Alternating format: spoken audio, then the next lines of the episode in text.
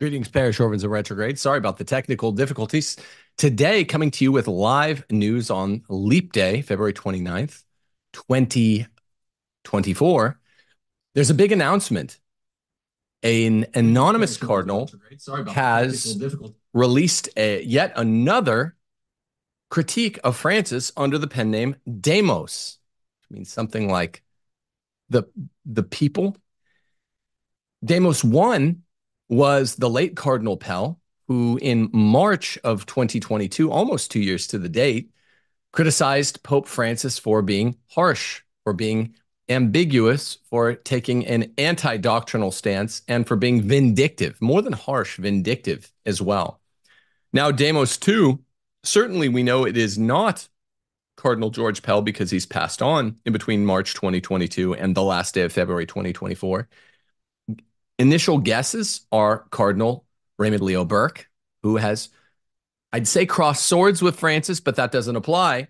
He has attempted to, as one of the College of Cardinals, advise Francis, and this has not worked. Francis has expressed rage with him and vindictiveness on several accounts. There are other candidates too, but I think it is Cardinal Burke.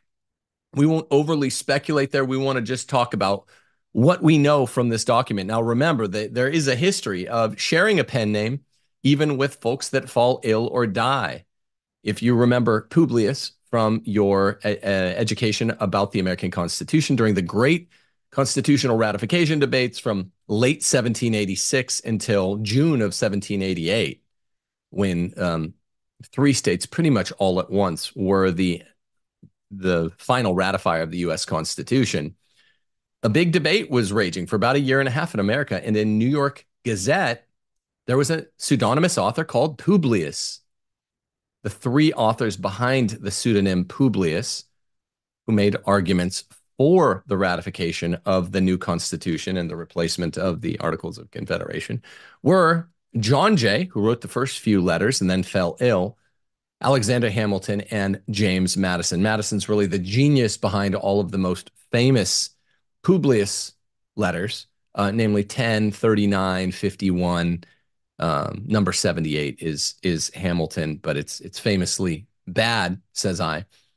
All the, the famous decent ones are by Madison. The point here is that John Jay fell ill after, I think, writing the first six letters. And he's included on uh, corpus of some 90 letters as one of the three authors, even though he wrote relatively unimportant letters and then fell ill. Well, the late Cardinal George Pell penned this March 2022 pseudonymous critique of Pope Francis. And now someone has taken up his quill, probably Cardinal Burke, if I had to guess, under the name Demos II, and has penned a more specific problem with set of problems with Pope Francis. Seven critiques, very specifically. I want to give those to you line item as soon as this show gets going. We are late in the 11th hour of the Francis pontificate. He spent yesterday in Fate Bene Fratelli Hospital. That's where my daughter Abby was born on Tiber Island in the heart of Rome. But it was reported he was at Gemelli Hospital, which is north of Rome. That one I also know well because my daughter Abby was moved there shortly after she left the hospital the first time in Rome.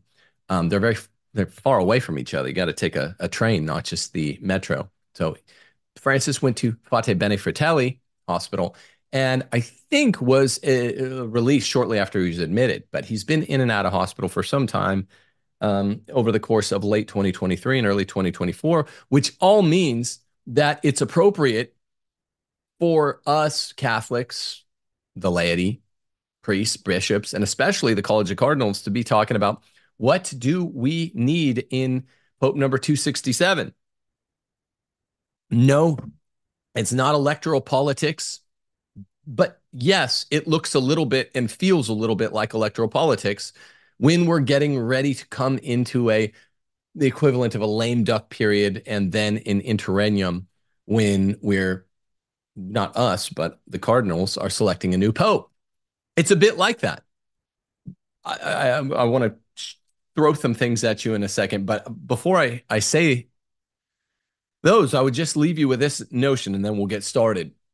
Don't be overly allergic, parish orphans and retrogrades, to characterize what is needed in a future leader of the church just because it's a divine organization composite with a human organization. All human organizations need human leaders. The, the Pope is a mortal man, fallible like you and me.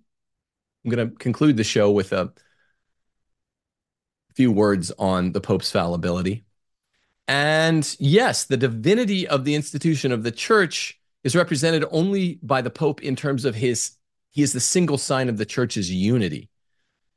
His, uh, you know, and this is spoken of directly and immediately with his plenary capacity when he speaks ex cathedra. It's happened between two and five times. We're not even sure how many, which is odd. It doesn't make a lot of sense.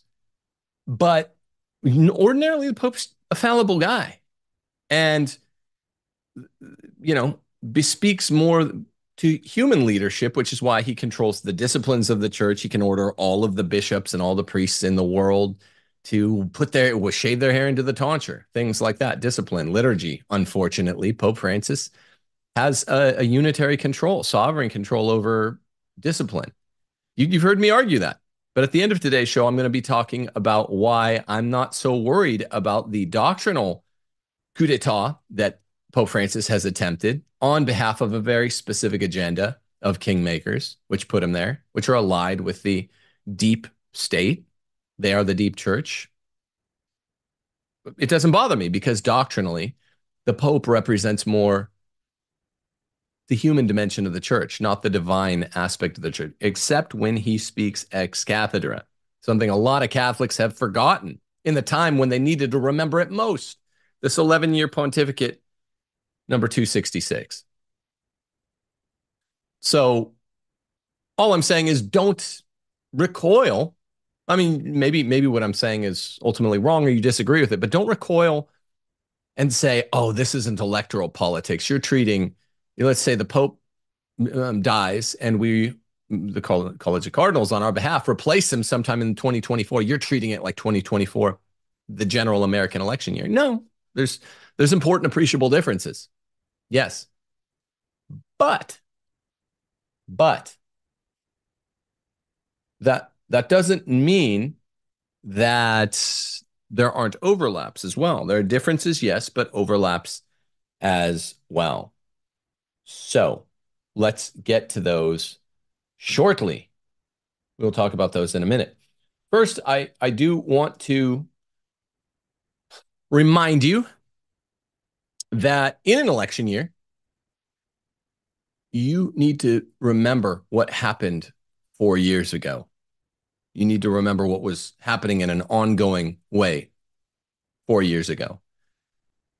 You need to remember what happened as the election, the general election, came nearer four years ago, three and a half years ago now, but it'll be four years ago by the time the election is truly near. Your true republic is your state. Locality matters.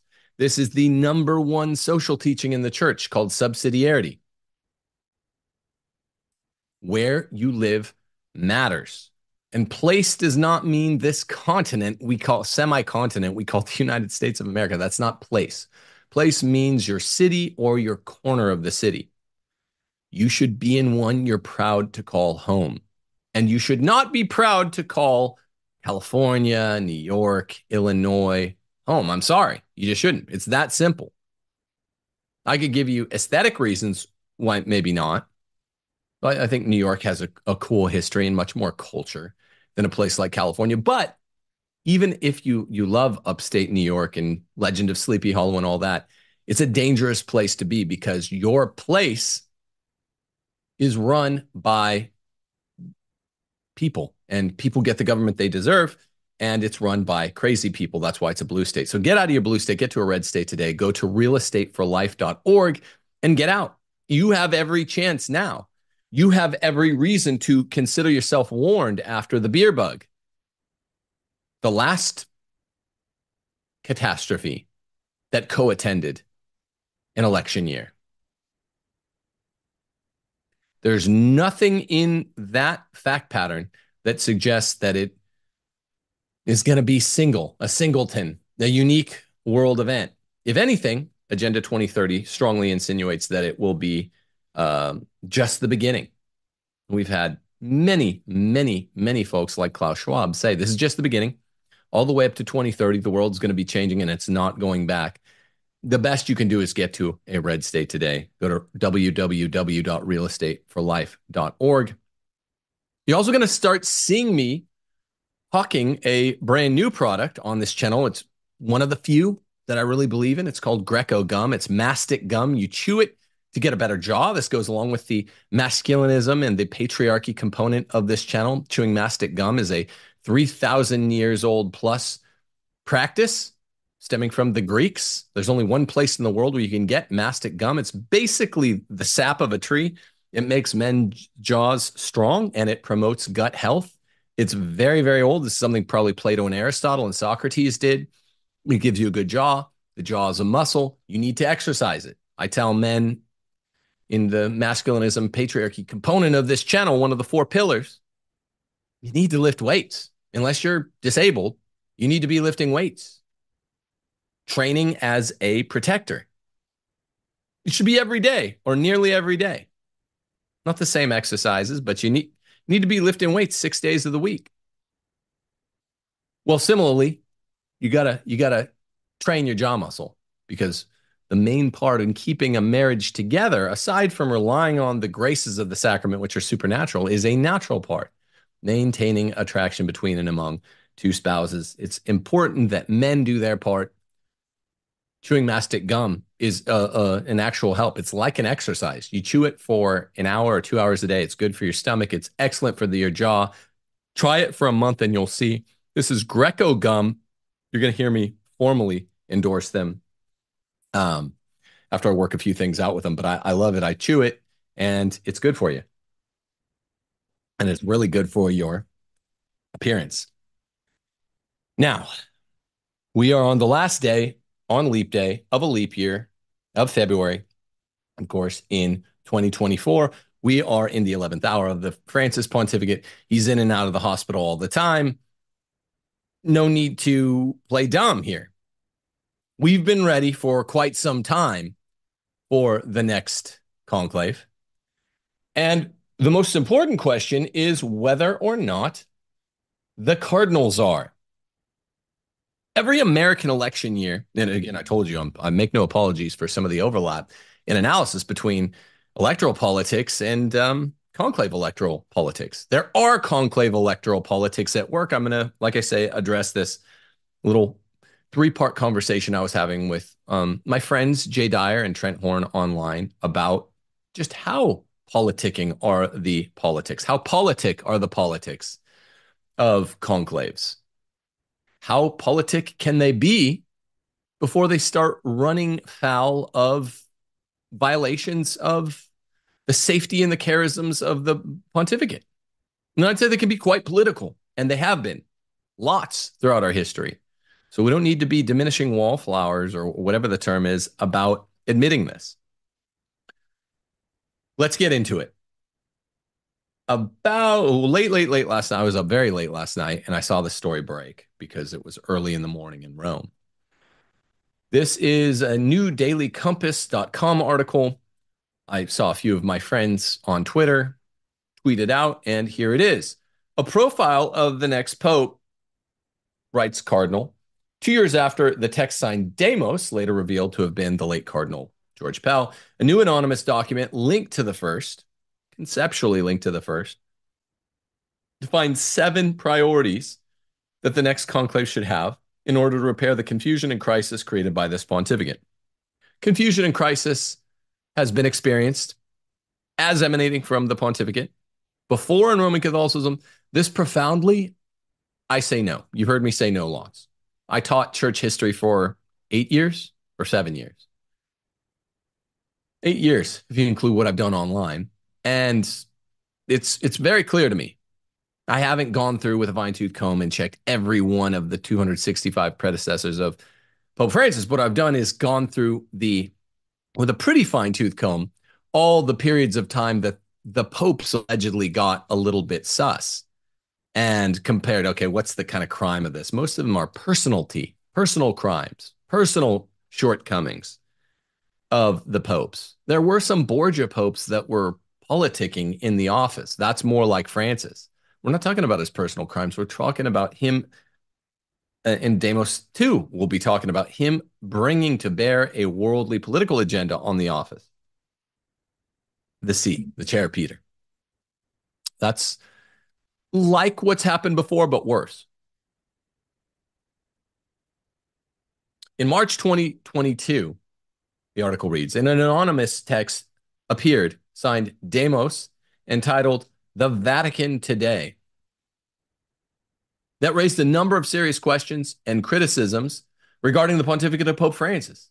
Conditions in the church since that text appeared have not materially changed, much less improved. They've worsened. Thus, the thoughts offered here are intended to build on those original reflections in light of the needs of the Vatican tomorrow. Okay, so it's it's straightforward enough what I think old old Cardinal Burke is saying here. I'm not sure it's him.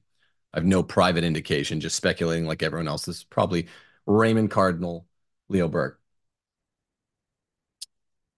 A concluding years of a pontificate, any pontificate, are a time to assess the condition of the church in the present and the needs of the church and her faithful going forward. It is clear that the strength of Pope Francis's pontificate is the added emphasis he has given to compassion toward the weak, outreach to the poor and marginalized, concern for the dignity of creation and the environmental issues that flow from it, and efforts to accompany the suffering and alienated in their burdens. Now, This is politic. Does this do anything for anyone? I don't know. Maybe the extremely suggestible out there, the credulous. I, I don't know why introductory paragraphs in among a, a highly literate audience like this need to be included. I don't. We know why a critique letter like this would be penned, it's got only one reason because there are existential problems with the Francis pontificate. And to me, it's a bit pedestrian. Now, I'm critiquing the critique to say, oh, well, Francis is good at compassion to the weak, outreach to the poor and marginalized, concern for the dignity of creation and the environmental issues that flow from it, and efforts to accompany the suffering and alienate. Now, if if this were some moral rule uh, of supernatural law or of natural law that anytime you level a critique, you must gird it with compliments to build someone, then fine, I I do it. I'm I'm an obedient guy, but I don't think it is. I would just challenge that in a in a postmodern, post-Christian era like ours, even brave cardinals like Demos II, whoever this is, feel compelled to you know, caress with the same hand you slap with or with the opposite hand at least. And I I just think it's pedestrian. It when you criticize your brother or even your father, it does not imply that the seven critiques you offer are all consuming. It does not imply that offering seven critiques means an impossibly all consuming, all exhaustive list. It doesn't mean that they have no strengths. Take your pick of serial mass murderers. Any one of them has gifts from God, talents, good things that he did in his life. Okay, so let's get that out of our system. You when you're like, look, you need to stop slapping me in the face, bully. You don't have to say, but I like your shoes. It's just not necessary. But we're unsure at this point, and this is what I'm going to address at the end of the show. What we're allowed to say to a pontificate that's more than a little wayward. If if Benedict 16 erred, a lot of us would be more comfortable critiquing him because everyone understands that our critiques of Benedict 16 would be would assume fellow travelership. With Francis, we all know that we're wondering what what's this guy's deal? What's this Holy Father's deal? Jim Caviezel, who endorses more, a more normie ecclesiology and, and view of the historiographical church than I do, probably, called Pope Francis the Rothschild Pope. That shocked me, not because I don't, not because one, I don't know exactly what it means, but two, not because I probably object, but because this is Jim Caviezel, who gives talks at places like Franciscan University, Normie Central. Okay. Feminist Catholicism Central. Used to be Pope splaining Central. Now they've come off that a little bit. Normie Catholicism, kind of the new cultural Catholicism. Franciscan University. Places like that, he talks and he called Pope Francis the Rothschild Pope. So this, this is pretty crazy. Um, the shortcomings of this pontificate are equally obvious. An autocratic, at times seemingly vindictive. I, I don't you just say vindictive. I want to address this in a sec, but I, I don't want to interrupt paragraphs at least. An autocratic, at times seemingly vindictive style of governance, a carelessness in matters of law, an intolerance for even disrespectful disagreement, and most seriously, a pattern of ambiguity in matters of faith and morals, causing confusion among the faithful. Confusion breeds division and conflict. It undermines confidence in the word of God. It weakens evangelical witness and the result today is a church more fractured than at any other time in our recent history. Now, three quick notes on this paragraph. And again, it's it's it's a well done article, and it's it's hard to do this and to balance faithfulness with a sharp critique. But but point number one, first line, in autocratic, at times seemingly vindictive style of governance Francis presents so many challenges. Many of them are linguistic. Catholics who live under the reign of terror of Francis don't even think that they can advert to words, signifiers, symbiotics that have a real pattern of use and a real signification, meaning, quiddity, essence. To say that somebody is vindictive the way we all know Francis is. When he decided to, for example,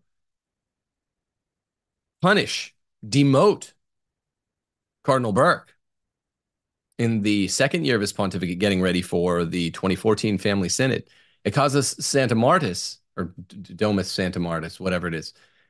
He was at dinner with the other cardinals, and he was so mad that Cardinal Burke had circulated a book to all the cardinals in anticipation of the synod, which vindicates Jesus's clear teaching on divorce. You can't get a divorce. You can't receive the Eucharist if you get a divorce. Francis wanted to overturn Jesus's teaching on divorce and did for the time being. He passed out from his chair. He was red and shaking with rage. This is widely reported. You've chosen to forget it. He was red and shaking with rage. For nine minutes, he was on the floor, nine or 10 minutes and they some thought he was dead. He he is known from his days in Argentina to being such a man given over to a spirit of wrath and rage that these fits are a well-known habit.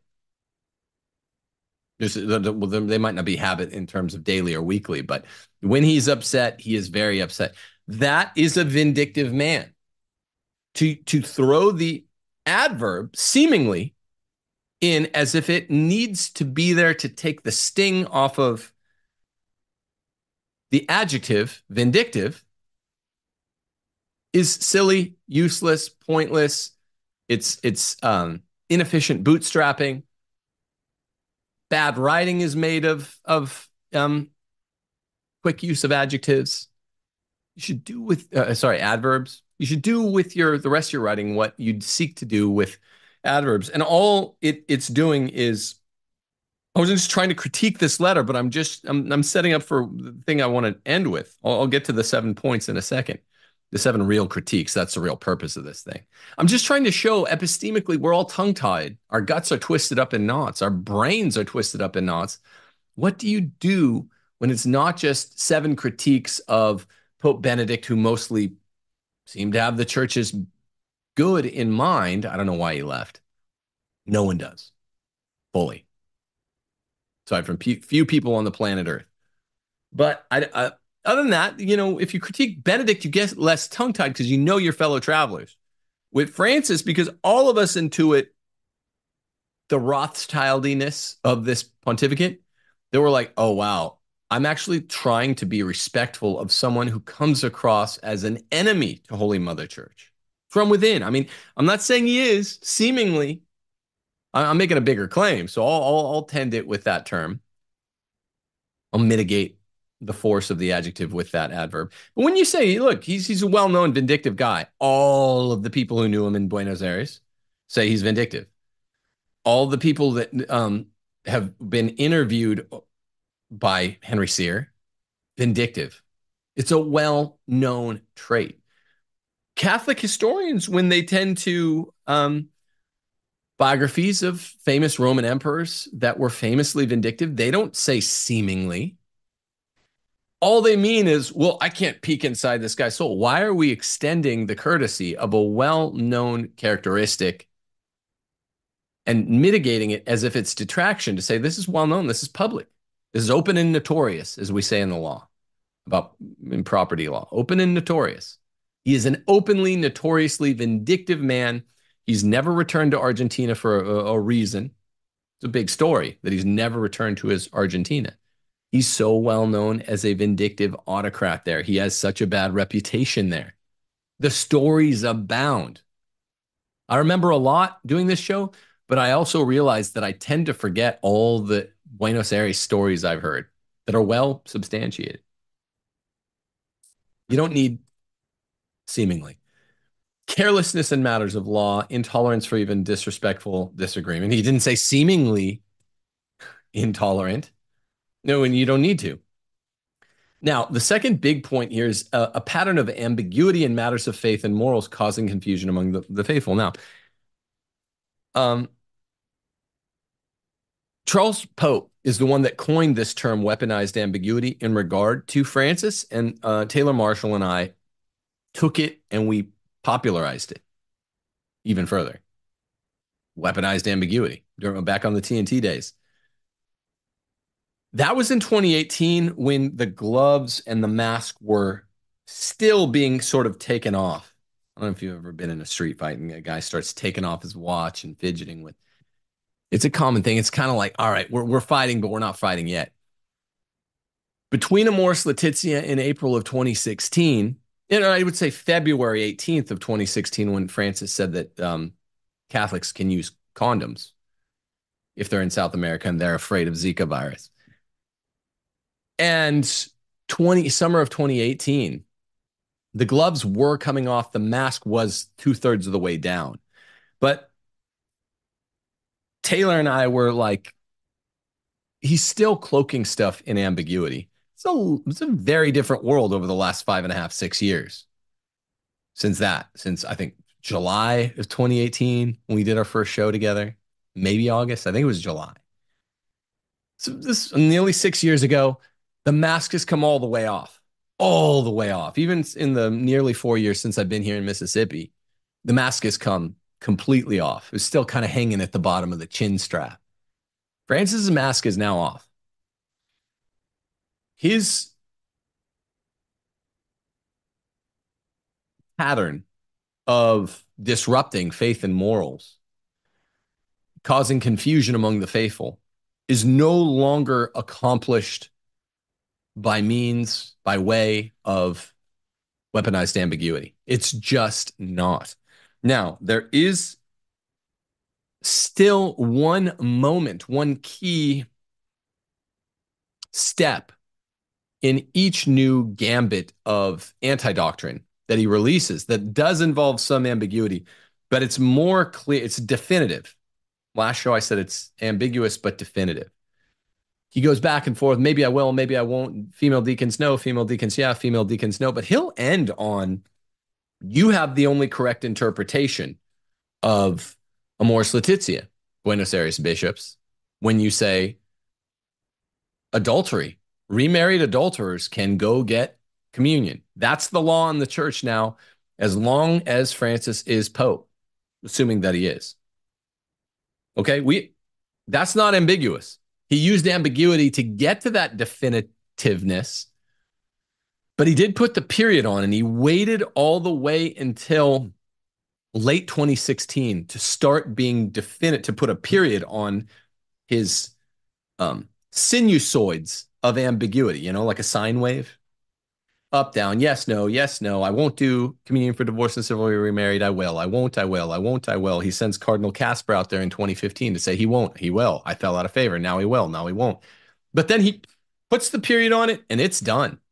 Same thing with SS Union. Same thing with um, um, condom use. Let people debate it and then put the period on. No, we said it. Same thing. It's going to be with female deacons. But it depends how long he lives but he's going to accomplish as many as the Gallen agenda items as he can. And whereas the first five years of the pontificate, he would go, I won't, I will, I won't, I will, I won't. And he'd just keep it going. Starting in late 2016, crystallizing in 17, 18, 19, he started to stop the endlessness of deliberation, which had a callousing effect on our consciences. And he started to be definitive at the end of that period of up, down, up, down, up, down. So I, I take issue with with the I don't I don't say he's he uses weaponized ambiguity never endingly anymore. It's a means to an end, and he does end up being definitively anti-doctrinal. Very, very clearly, very inarguably. Um, and my third little point here with this paragraph is the result today is a church more fractured than at any time in her recent history. You know, come on, it's her history. I'm a church history teacher, long time. It's her history. It's not a recent history. Arianism and its ensuing heresies, the sort of post-Arian overcompensations of monophysitism, Nestorianism, Apollinarianism, which followed all within about 125 years were not being pushed as deliberate errors. Because early in church history, everyone was attempting to understand the mystery of the Trinity, the hardest thing to understand. Seemingly a circular square at times, but not. Difficult, legitimate, heartfelt difficulty. I'm not saying the heretics there were not obdurate, they were, but also not being endorsed by popes with with um, one or two exceptions, and the endorsement was dithering and appears to be sin- sincerely born of error. This is not the case with Francis. Okay, so they come around to saying the task, uh, and then we're going to get to the seven critiques. The task of the next pontificate must therefore be one of recovery and reestablishment of truths that have been slowly obscured or lost among many Christians. These include, but are not limited to, such basics as the following No one is saved except through and only through Jesus Christ, as he himself made clear. No one. B. God is merciful, but also just, and is intimately concerned with every human life. He forgives, but he also holds us accountable. He is both Savior and Judge. He's merciful. But his mercy did not save Judas. He damned Judas, Holy Scripture tells us. He will damn those who choose to follow Judas. And because of that, okay, we know that he will judge us accordingly, justly. He is called in the Catholic tradition, the just judge, in the scriptural tradition, the just judge. C, man is God's creature, not a self invention, a creature not merely of emotion and appetites, but also of intellect, free will, and of eternal destiny. Geez, always good to reiterate. I'm, not not exactly sure why. Um, I'm sure it's a good reason. Demos II felt the need to emphasize this point as much as A and B. D, unchanging objective truths about the world and human nature exist and are knowable through divine revelation and the exercise of reason. Human nature does not change. Let me take an example that's only now becoming coming into focus in the in Francis's um, sniper rifle, sniper rifle scope is something he might be attacking this year. He's he's shown himself to be a feminist in the church. He said the church needs to demasculinize, even though the church is inherently um, it's demographically masculine. It's a, a bimodal patriarchy. Two modes: the clerical patriarchy, ruled by bishops and priests who can only be men, and a lay patriarchy by priest, prophet, king of each household. JP2 said that, you know, the home is the ecclesiola and men, a man rules each home, each ecclesiola. So, yes, the church is receptive in reference to the expressivity of Christ. It's passive in regard to the activity of Christ, its groom. And Francis played upon this ambiguously but it's an error to say that therefore the populace of the church, the places of power, will be female, just because the church is female in relation to Christ. Female just means passive, Christ is active. Think of even the, the generative act, the marital act. This passive active distinction abides, expressive, receptive. The church is all male. Patriarchs, Clerical patriarchs are the bishops, household patriarchs are the men. That's the church. And Francis has posited that human nature changes, that it's different in God's day. We, um, in all those places in St. Paul that you guys have heard me rail about time and again, Women, St. Paul says, women were created for man. Man was created for God. Woman is the glory of man. Man is the glory of God. Woman was made from man's rib. Why? Because if she was his equal, she would have been made from his head. All the patristics say this. If she was his slave, she would have been made from his feet. She's made from his rib to show that she's under his headship. He's in charge of her. They're not equals. And she's there to guard his heart and be his best friend. Woman was, woman was created for man. That is a fundamental uh, anthropological condition circumscribing what you might call the human condition. That doesn't change. And therefore, woman should submit to her husband in all things except mortal sin. As St. Paul says three times in Holy Scripture. Woman is to submit in all ways. Woman is to stay home, as the Roman Catechism says. She should love to stay home, should never go out except when compelled by necessity to leave, and should always have her husband's permission. You remember when everyone went ape shit when I when I cited the Roman Catechism, the one teaching on the duties of wives? There are only two universal catechisms. The 1990s one doesn't address this, so it doesn't abrogate this teaching. The Catechism of the Council of Trent says it. Everyone went nuts when I said this to Matt Fradd and then Trent Horn. I repeated it to both of them in late 2019. I was just citing the catechism. And you guys are have been so overwhelmed by this false anthropology that human nature changes, being pushed by Francis and and the St. Gallen people before him. Well, that was human nature then. Human nature now is different. No, man is man, woman is woman. We're opposites. We're complementarian. We both have dignity. That means God loves us equally. We're totally different in rank. Woman was created for man, man was created for God. That's First Timothy. Woman is the glory of man, man is the glory of God. Get it through your head and you will have a good life. A good married life. I'm, I'm kind of assuming that I'm mainly talking to married people here. Well, Francis is now attacking this under the presupposition that human nature changes. Same thing with divorce. Oh, if Jesus really understood our day, he would understand that he should allow divorce. That doesn't make sense. Human nature is, is now exactly what it was then. People joked, people got frustrated, people, when they were playing checkers, tried to cheat a little bit.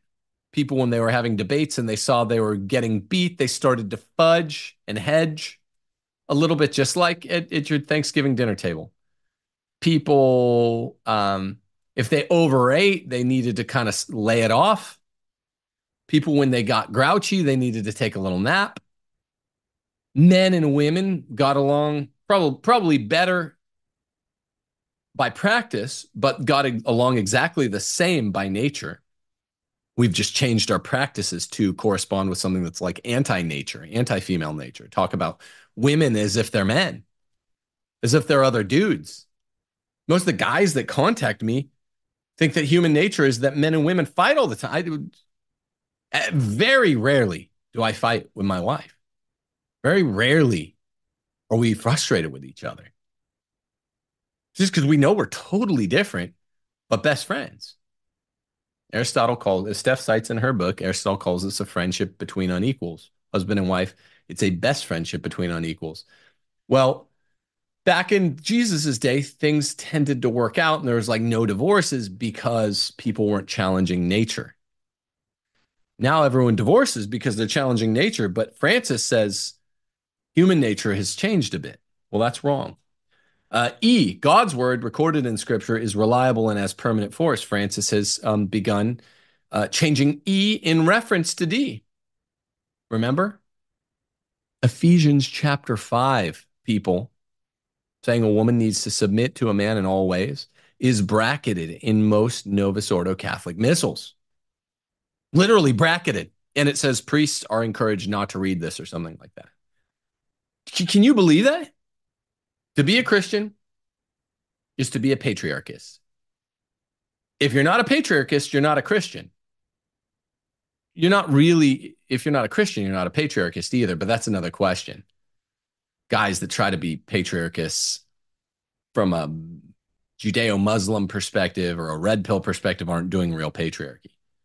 But Francis is changing scripture. And you can't do that. God's word is reliable, has permanent force. Those attributes people want to ascribe to the Pope, even when he's not teaching ex cathedra, permanent force, infallible, reliable. Nope. Scripture has that. Tradition, capital T tradition had that. Not a Pope just teaching through an encyclical or whatever. He has to be making an ex cathedra statement. And by my count, it's sort of academic, which is weird. By my count, we've only had one of those every millennium, two total one every millennium. And they're both on Marian dogmas and have reliable force and had reliable force before they were even ex cathedra statements, which is the whole point. F, sin is real and its effects are lethal. This is Francis's main attack, saying sin is almost never real. And the few times it is, its effects probably aren't lethal because people are so, have so many subjective conditions going on that mitigate sin, Francis says. So how do you ever how do you ever say that just because something's grave matter, it's a mortal sin? And, G, his church has both the authority and the duty to make disciples of all nations. G has been another direct assault of Francis, who says that it is a quote, sin against ecumenism to convince another of your Christian faith. That is a direct quote. He's repeated it several times. His lying Pope splainers um, sidetracked you when he said this, that it's a um, a kind of a mortal sin to convince another's uh, another person of your Christian faith. Convince means intellectual appeal. They said that this meant by force. They said he he used the word proselytize once or twice. He did, but in other cases, Francis said literally convince intellectually another of your faith. That's a sin. To teach a, a Jew or a Buddhist or a Muslim, your faith is irrational and self contradictory. Look at the reason. Jesus is the Logos man, and therefore our faith never contradicts reason. Christianity. That's a sin, Pope Francis said. That's why G is so important. As Paul wrote in 1 Corinthians 9 16, Woe to me if I do not preach the gospel. Woe to Francis if he does not preach the gospel. In the many times that he winds up in the hospital, as yesterday, I, Steph and I just start talking. This man, Francis, has said he's afraid of pain due to sickness, particularly deathbed sickness. I feel bad for him. I pray for him. You should too he's he's talked at great length about his fear of pain. It's one of his greatest fears, like sickness pains from serious sickness. This makes me pity him. I want God to have pity on him. I want Francis to convert to the Roman Catholic magisterium before it's too late. Pray for him. Father, Son, Holy Spirit. Amen. Glory be to the Father, the Son, and the Holy Spirit, as it was in the beginning, it is now, and ever shall be. World without end. Amen. For the Pope. Pray for him. He's old and sick all the time.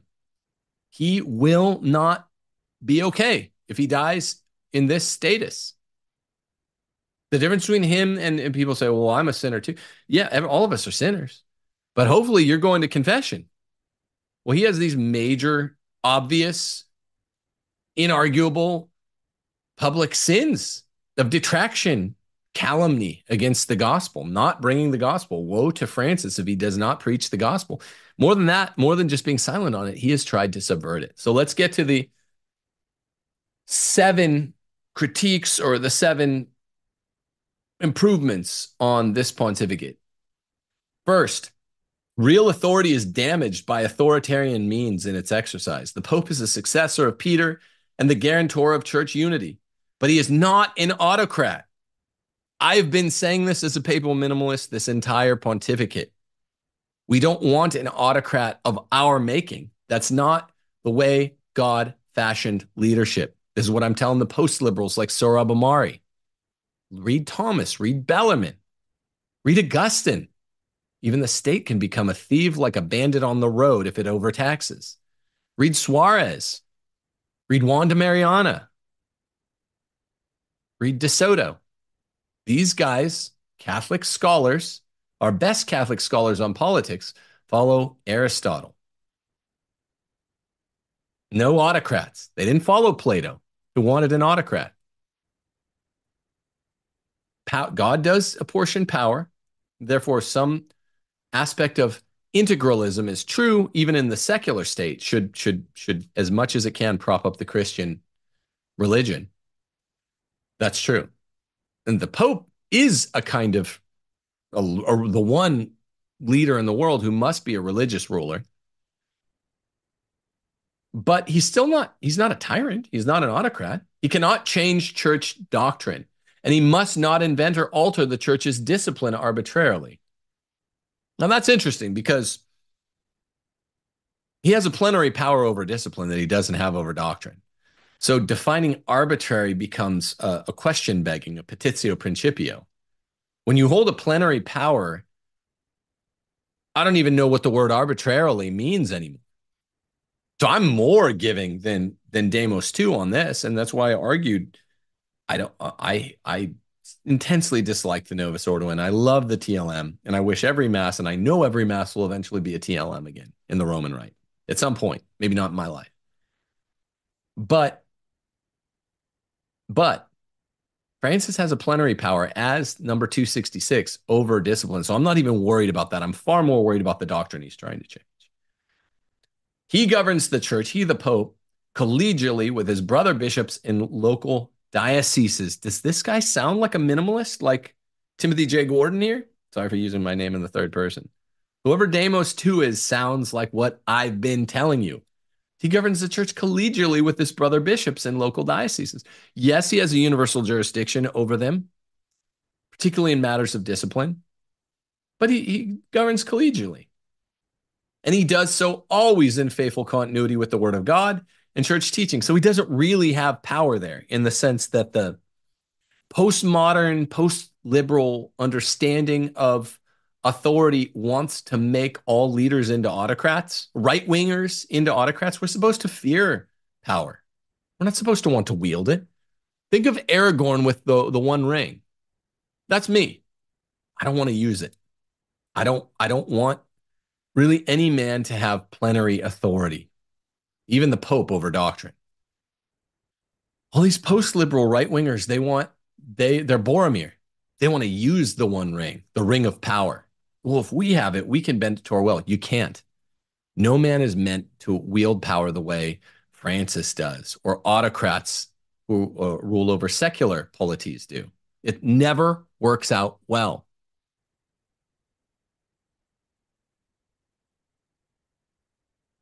New paradigms and unexplored new paths that deviate from either are not of God. A new pope must restore the hermeneutic of continuity in Catholic life and reassert Vatican II's understanding of the papacy's proper role. Now, here I'll say this. I'll say this. If we're talking about Lumen Gentium, paragraph 25, some confusion legitimately arises from it not saying enough. And I'm going to talk about that in closing. Lumen Gentium 25. Okay, so table that. I do think, even though Vatican II's documents are all sound, there's no heresy there. Lumen Gentium 25, which is not even one of the things the trads tend to bitch about. I'm the trad that never liked Lumen Gentium 25, even in 2013. I was like, I don't like this.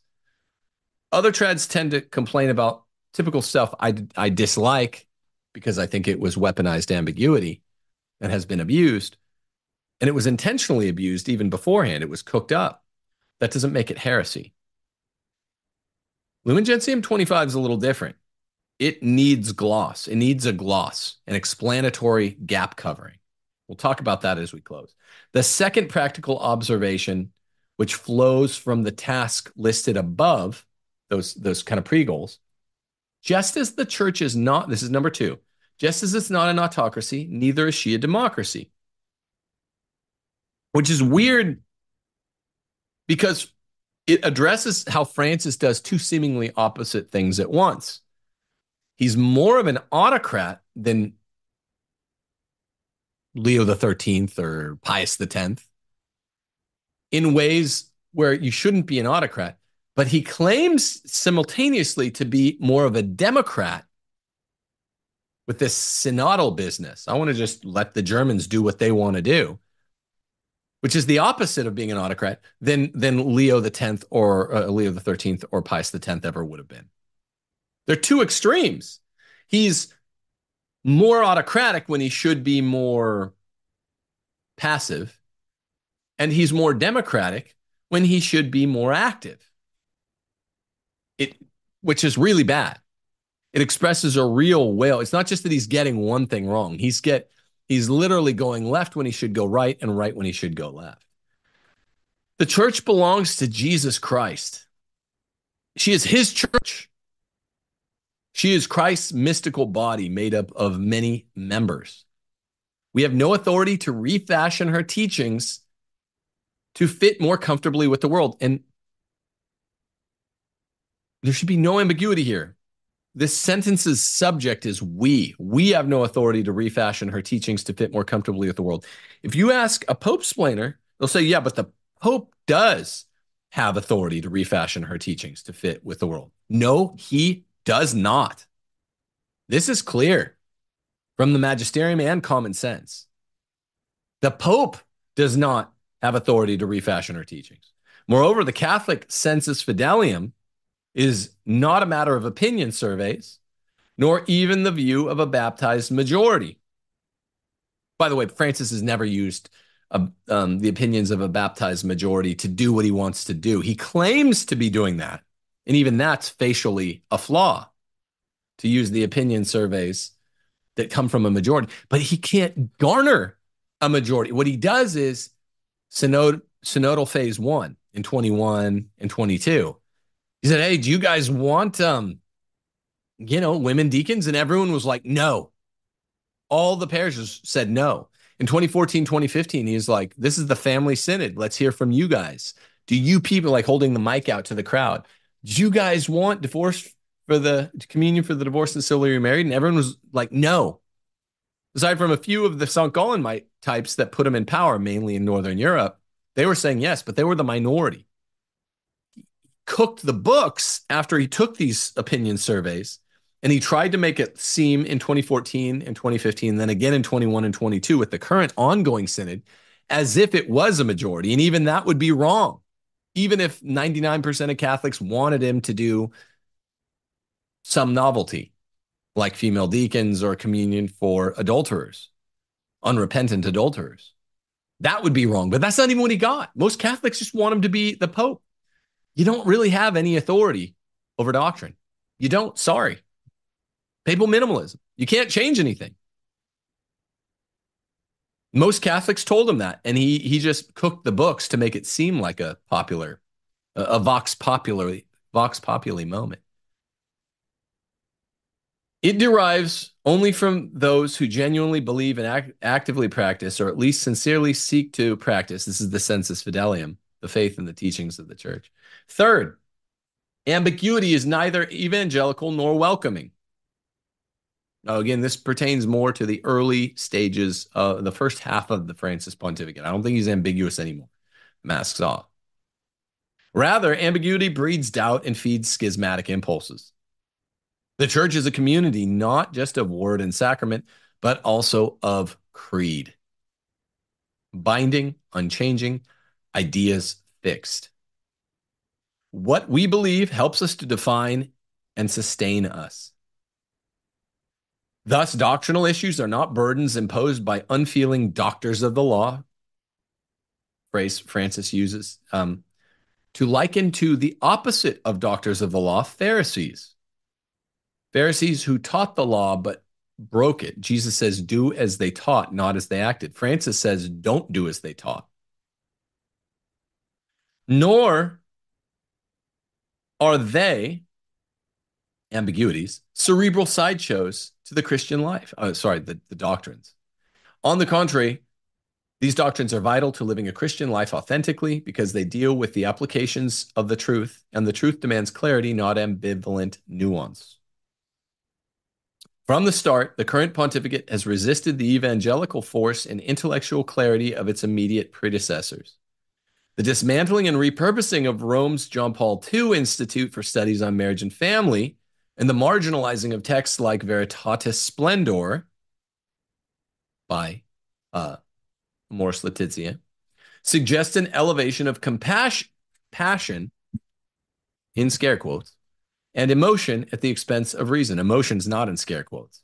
Compassion and emotion at the expense of reason, justice, truth.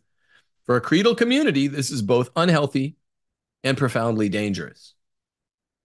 I hope you understand from all the rules for retrogrades episodes you've ever watched on Amoris Laetitia, why this is the third point and why it's such a banger of a point.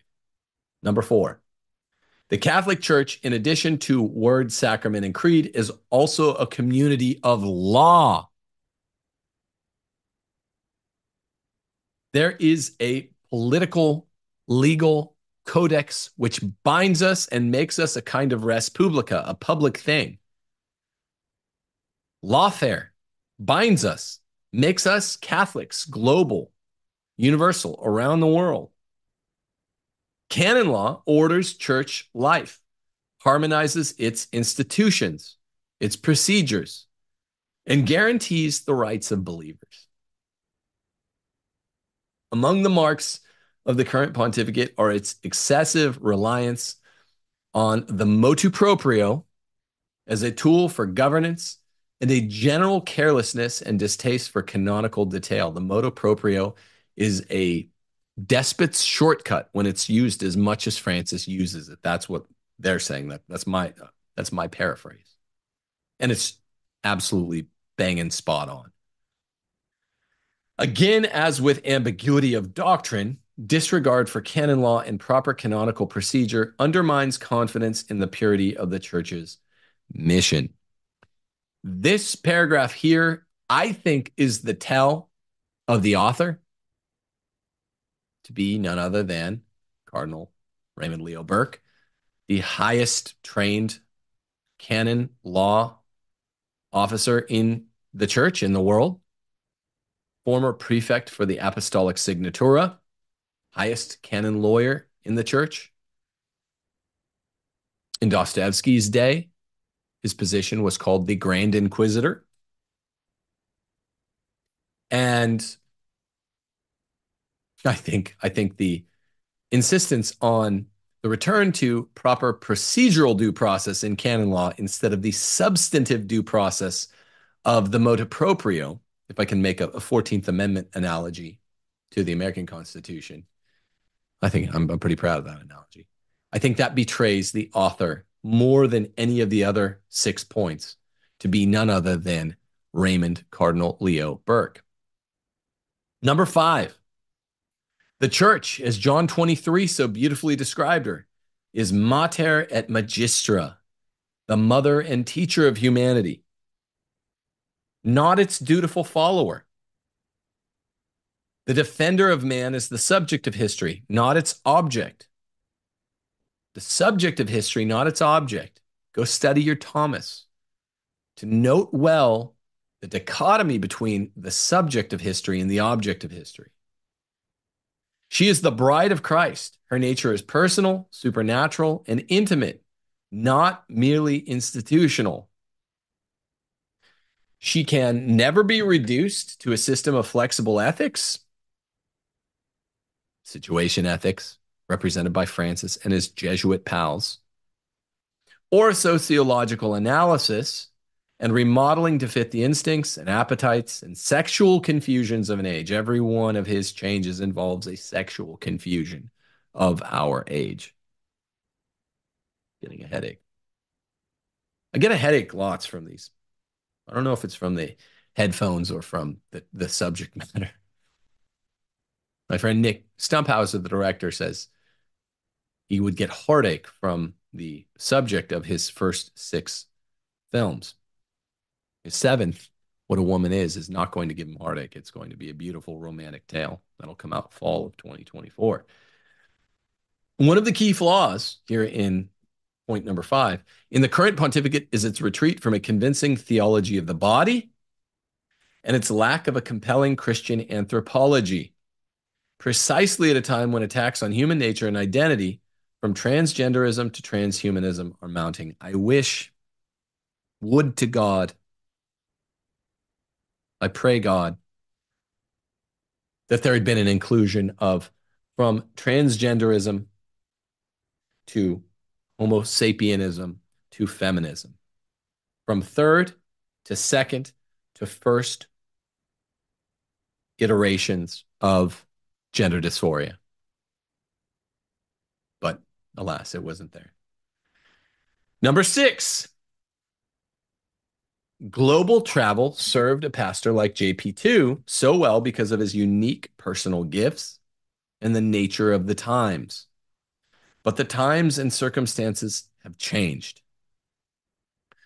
The church in Italy and throughout Europe, the historic home of the faith, is in crisis. The Vatican itself urgently needs a renewal of its morale, a cleansing of its institutions, procedures, and personnel, and a thorough reform of its finances to prepare for a more challenging future.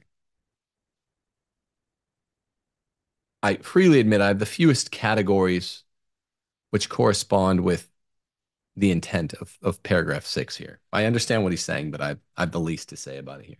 These are not small things. They demand the presence, direct attention, and personal engagement of any new pope fewest categories here. I always tell you guys, parish orphans and retrogrades, to the best I can. I've a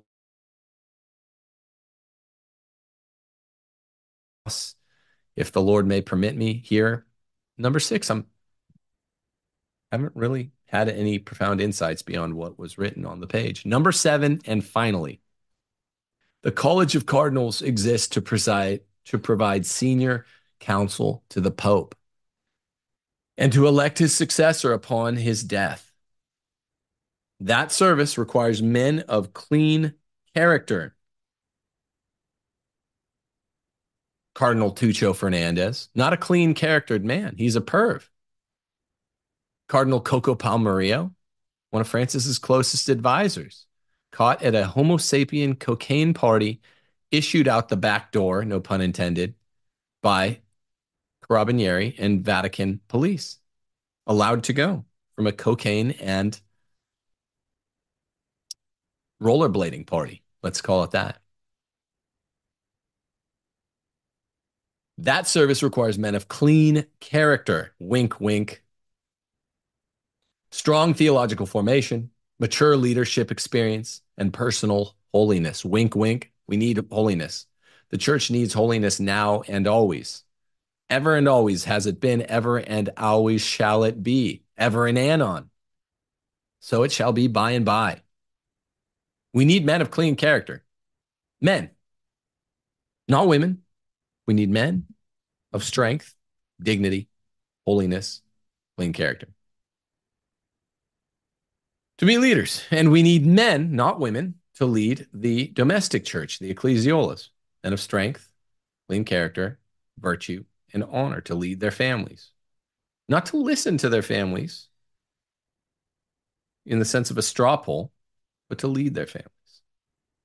It also requires a pope willing to seek advice and then to listen, which is also what men should do if they have um, smart, smart wives who are submissive. To, to come to the College of Cardinals, the bride. College of Cardinals is like the bride. Come to your bride. They're not screeching at you from the back seat or the passenger seat, but hey, I'm legitimately torn here. Doesn't happen all the time, but what do you think about this? And the College of Cardinals can, without fear of rebuke, say, okay, here's what I think you should do. And I, I don't think you're on this path. I think you should alter the course. But they offer it, like I say about a good wife. And then whatever you do, as long as you as long as you do it in good faith, you're still the leader. That's another thing that modern men don't understand, misunderstand about the nature of power. If you go to a collegial institution like the wife institution or the cardinals. This does not mean you're ceding your authority. It just means go with legitimacy of intent. Seek advice to listen. It's unclear to what degree this applies in the Pope Francis pontificate. The current pontificate has placed an emphasis on diversifying the college. I don't know what that means. I wish I wish the author hadn't used vague semi woke terms like diversifying. I don't think the college is diversified at all. I think the college is all people that Francis figured would, after his death, continue to lend to his agenda. The current pontificate has placed an emphasis on diversifying the college, but it has failed to bring cardinals together in regular consistories designed to foster genuine collegiality and trust among brothers. As a result, many of the voting electors in the next conclave will not really know each other and thus may be more vulnerable to manipulation. In the future, if the college is to serve its purposes, the cardinals who inhabit it need more than a red zucchetto and a ring.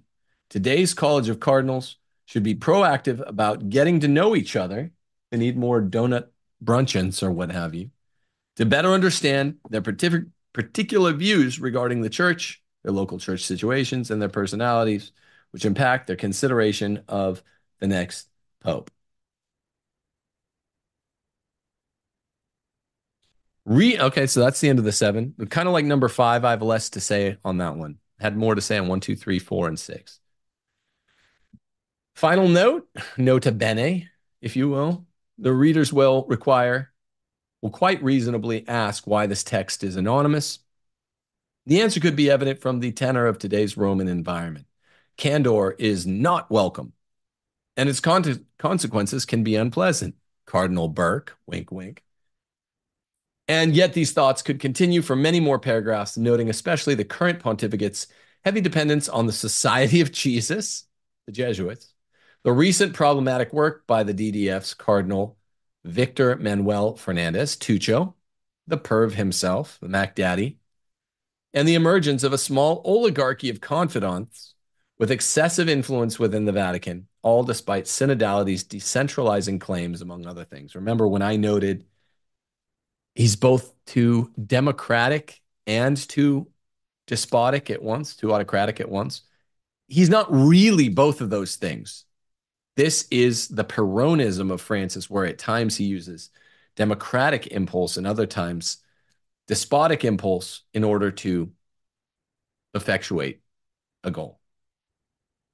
Exactly because of these matters, the cautionary reflections noted here may be useful in the months ahead, meaning he doesn't necessarily believe that Francis will survive 2024. It is hoped that this contribution will help guide much needed conversations about what the Vatican should look, like in the next pontificate. Okay. Now, a related discussion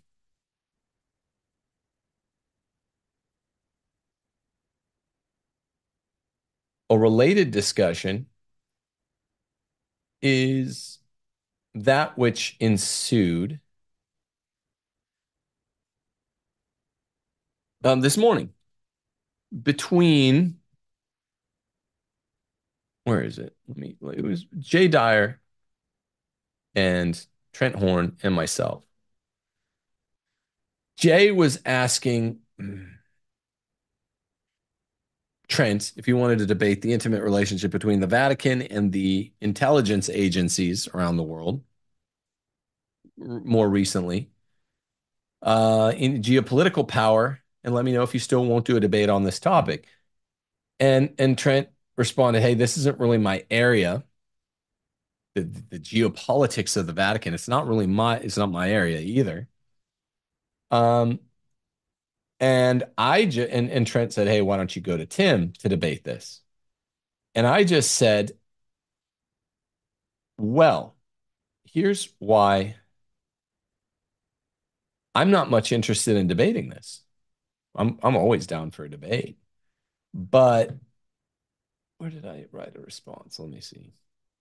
I said, for the record, my debate disinterest stems from the fact that Pastor Aeternus from Vatican I does nothing to preclude Borgia popes, or as Jim Caviezel has described Francis, Rothschild popes from taking power. Vatican I, at least it's Pastor Aeternus, talking to Jay a little bit um, privately, does nothing. All it establishes is an ex cathedra infallibility that's been used, in my estimation, twice. Some people say four or five times. So at most it's twice a millennium, assuming it's four times, right? I say I say two times, which averages like once a millennium. Not a big deal. Francis has never invoked it. I said Catholics have found bizarre ways to extend Pastor Aeternus infallibility outside of its once per millennium exercise. I firmly believe in papal minimalism more firmly than I think anyone out there. Very minimalist view. Uh, aside from maybe the author of this letter, Demos II, seems to agree with me. Real minimalist there, Demos II. I think that's Cardinal Burke. Yeah, uh, aside the Pope can do what he wants with discipline. But can do nothing with doctrine. Just sit on it, defend it. Can't change it at all. I firmly believe in papal minimalism and also that a post Francis Vatican III, subsequent to now, will clarify Vatican I and Vatican II along a programmatically minimalist trajectory sometime in the not distant future. This is me responding to Trent saying, Hey, why don't you get Tim for a debate, Jay? And I'm saying, This is why I'm not interested in debating it. Because I agree with Jay, who's researched this more than I, that Francis and some of the other popes, particularly in the late 20th century, may have been part of a deep church, deep state axis of WES, WEF evil in one way or another. That doesn't challenge the pontificate. It's its um, reason for being. In other words, I say free will enables any man, including a pope, to align himself with a one world Borgia or WEF agenda. Free will. If we've had evil popes before, maybe not as hell bent on changing doctrine as Francis, but we've had evil popes before. If you can admit that, Catholics, why can't you admit that's seems to be what's at work here? And Demos II seems to agree. And Demos II seems to be Cardinal Burke.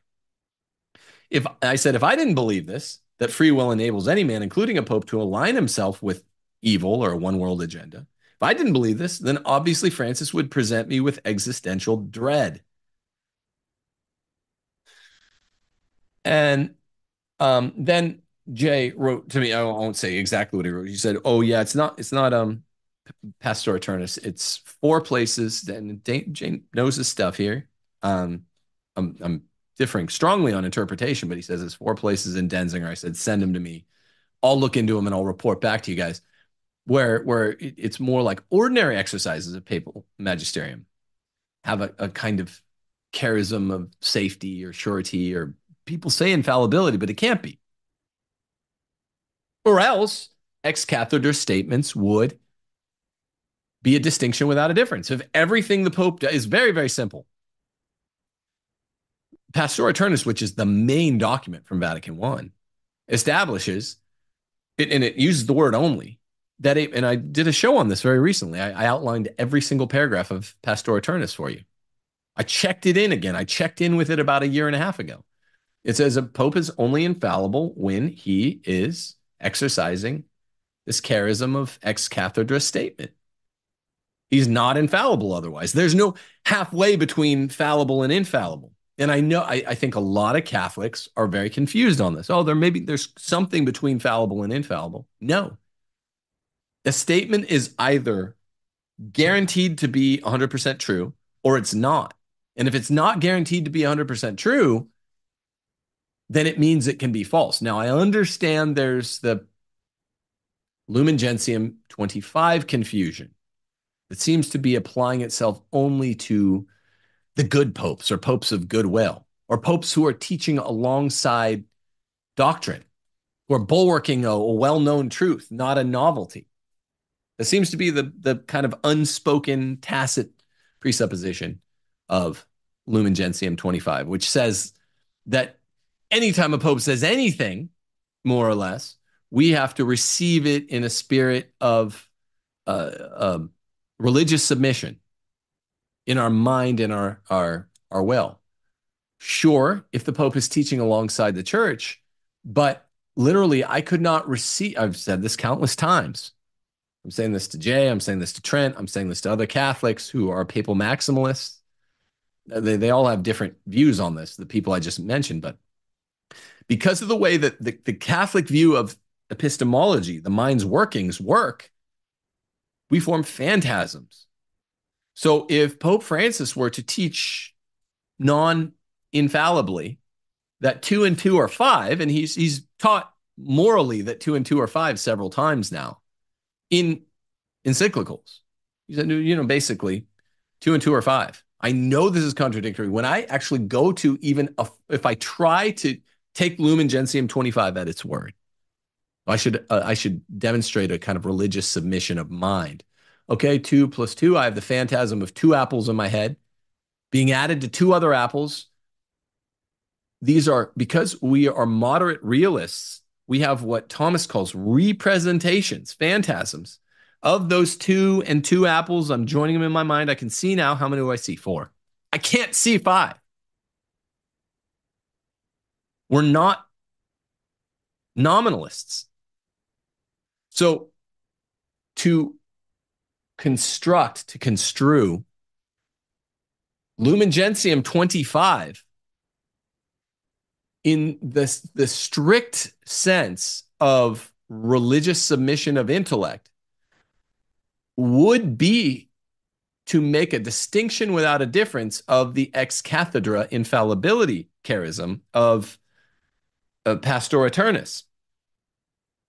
If you say, well, yeah, the Pope is only infallible when he makes an ex cathedra claim, which he's only done two, three, four, five times at most. But he's basically infallible according to Lumen Gentium 25, because anything he says, no matter how absurd, you have to ratify in the what we call the phantasms in your mind the sensory sensory impressions as they go into making propositional truth claims in your mind we know that must be wrong we know that reception of lumen gentium 25 must be incorrect i can prove it because Pope Francis has taught things that violate the principle of contradiction. Two and two being five, and four at the same time. Two and two are fourness. So it's definitional. They can't be fourness and fiveness. So I cannot intellectually submit under this heading of religious submission that two and two are five. I cannot submit that adultery is both licit as a condition for communion and illicit as a condition for communion at the same time. I cannot some I can't I can't form those phantasms. It can't be it's not because I have some deficient I have plenty of deficiencies, but that ain't one of them. I cannot form the the proposition in my in my head that condoms are both always and everywhere illicit and sometimes licit, which Francis taught on February the 18th, 2016, in reference to the Zika virus. I cannot hold those two contraries together. One has to win out, and my phantasms do it for me because they're, re- they're representations of the truth. So Lumen Gentium 25 is true, but only on, with a certain presupposition. And we know that even before, and, and I, that's why I say Vatican III is going to clarify this. Lumen Gentium 25, all this religious submission of intellect and will bid business, intellect literally already parses what two and two are. Unless I have some intellectual deficiency, I already know it's four before I go and I solve the problem. If I'm just seeing two apples and two apples correctly being added, the fourness are literally moderately real in my brain. The phantasms are little four apples that are already there. That, uh, if, if it's hard for you to do two and two is four, then it just means your processing is slower. It means your phantasms, you're collecting your phantasms more slowly. But you can't make them five, and you can't be like, okay, well, maybe in my will I submit to Francis, but not in my intellect, or in my intellect, but not my will, because your will's rational. Your your will, in this sense, follows the apprehension of your intellect. One of the three Thomistic duties of your intellect is apprehension. This is all we're dealing with.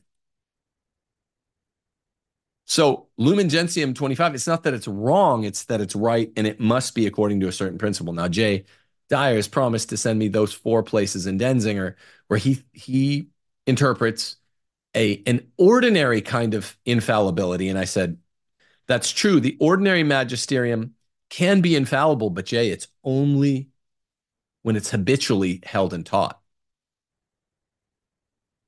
What is that? And he said, yeah. And he said something like that. And I said, well, send them to me and I'll, I'll look at them.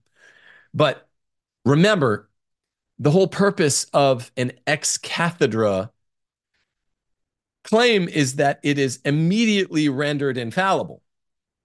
You speak a truth into existence, sort of. Think of it that way, even though it was already true. You speak its surety of propositional validity into existence. That's the charism of infallibility. It doesn't count as the charism of infallibility if one pope teaches something and it's not immediately a valid truth claim. If 100 or 200 or 300 more years of, of papal teaching has to kind of ratify it before it becomes an infallible teaching, which is which is how the ordinary magisterium works. It's it's complex, but then it, it's not truly infallible. You're to have just some goofball sort of outlier pope teach something, try, and Francis has tried lots of this, try some novelty, doctrinally speaking, and no one will pick up on it. Number 267 is not going to pick up on what Francis, maybe 267 will, but 268, 269, 270 won't. So through the ordinary habitual uptaking of that teaching, the popes ratify something slowly, not just the one pope. But that's different. That's different. If Francis tries some outlier teachings, which he has, and there have been lots of popes that have tried outlier teachings that no other popes took up, that's not infallibility. That's not genuine infallibility. Genuine, speak a truth into existence infallibility means ex cathedra, ex nihilo, practically. From out of nowhere, you speak something into existence. Now we know this is not true with the third and the fourth Marian dogmas. Then the middle 19th and middle 20th century were ex cathedra statemented into ontological form by popes because they were always taught. You can go back and see the fathers always had these. The medievals always had these. Um, Pope Pius and Pius, who spoke these third and fourth Marian dogmas into ex cathedra infallibility, um, were just taking a shortcut.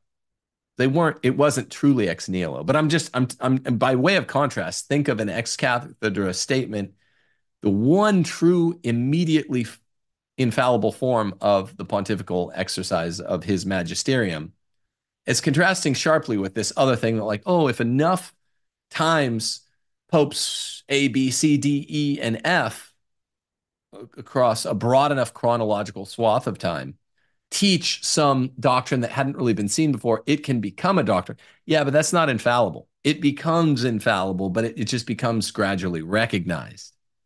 That's different. That's habitual teaching, not true infallibility. True infallibility requires immediacy.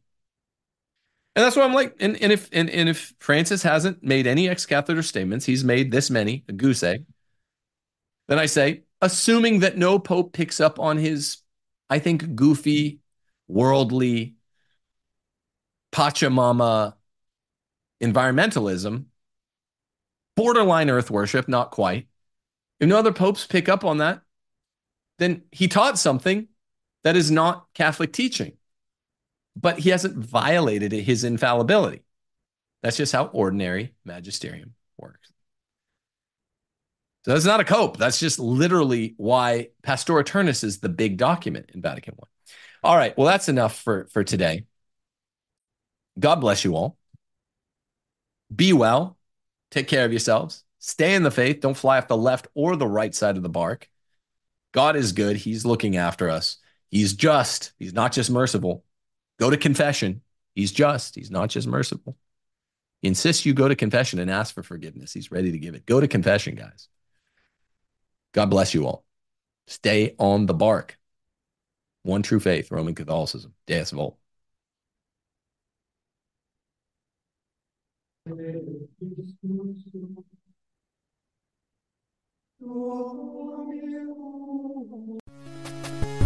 Hail Mary, full of grace, the Lord is with thee. Blessed art thou amongst women, and blessed is the fruit of thy womb, Jesus. Holy Mary, Mother of God, pray for us sinners now and at the hour of our death. Amen. Hail Mary, full of grace, the Lord is with thee. Blessed art thou amongst women, and blessed is the fruit of thy womb, Jesus. Holy Mary, Mother of God, pray for us sinners now and at the hour of our death. Amen. Hail Mary, full of grace, the Lord is with thee. Blessed art thou amongst women, and blessed is the fruit of thy womb,